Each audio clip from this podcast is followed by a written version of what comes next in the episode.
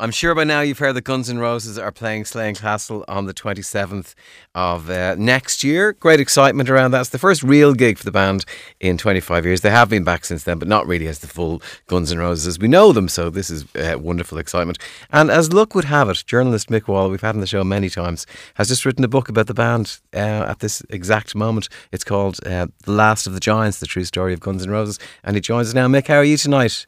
I'm good, thank you, Tom. How's yourself? Very well. I presume you'll be getting a call to join them backstage for shenanigans. I'm not sure about that, uh, Tom. It'll depend what they think of the book when they get to read it. But uh, I tell you what, I saw them earlier this year in America, and I saw Axl on stage with A C D C in London a few months ago.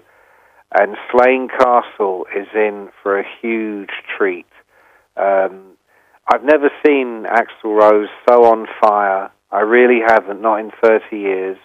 He seems to be reborn. I mean, the this is a guy who, who as a as a true artist, always believed in bringing his truth to the stage, you know, and if that meant his pain, his anger, his rage, then, uh, you know, so it might be. But uh, this time around, Axl, as I say, he seems to be reborn. He seems to be Uh, enjoying every single moment, relishing his time back on stage with Slash and Duff. He's a happy, he's a happy camper, and as a result, the, the show is spectacular. I mean, they, they come on on time. There's a they, start. They, they play like angels, and Axl absolutely gives it his all. I mean, it's... Um, It's uh, it's going to be the event of the summer next year, definitely. I'm looking forward to it. I am. Um, I'm wondering, what has something changed in Axl? You know, being on time for a start, and and I heard some of what he said between songs on the A C D C gigs, and he seemed quite almost um, modest uh, and you know proud to be part of A C D C and be standing in in that situation. Well, I think you know. I mean, as the book goes into some detail to explain, there have been changes in his personal life. He had a reconciliation with his former wife, Erin Everly, which was connected to the fact that her best friend, Megan Hodges, um, has now, uh, you know, uh, been the live-in lover with Slash for the last two or three years.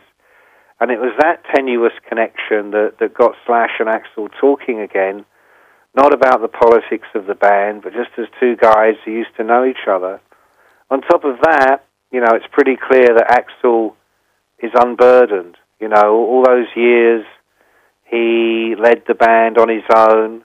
All those years he refused to be inducted into the Rock and Roll Hall of Fame, refused to have anything to do with Slash and Duff and the other guys. All that stuff's gone away. He's no longer carrying that stuff with him. And it's interesting because, you know, as the book explains, um, here's a guy that literally just a few years ago was saying he hoped that Slash got cancer. He said that uh, publicly. And yet, uh, as the book reveals, when Slash left the band in ninety-six, Axl was devastated. He, he wasn't, uh, he didn't have any bravado or big things to say about it. He was suicidal. He was devastated, and it took him years to try and come to terms.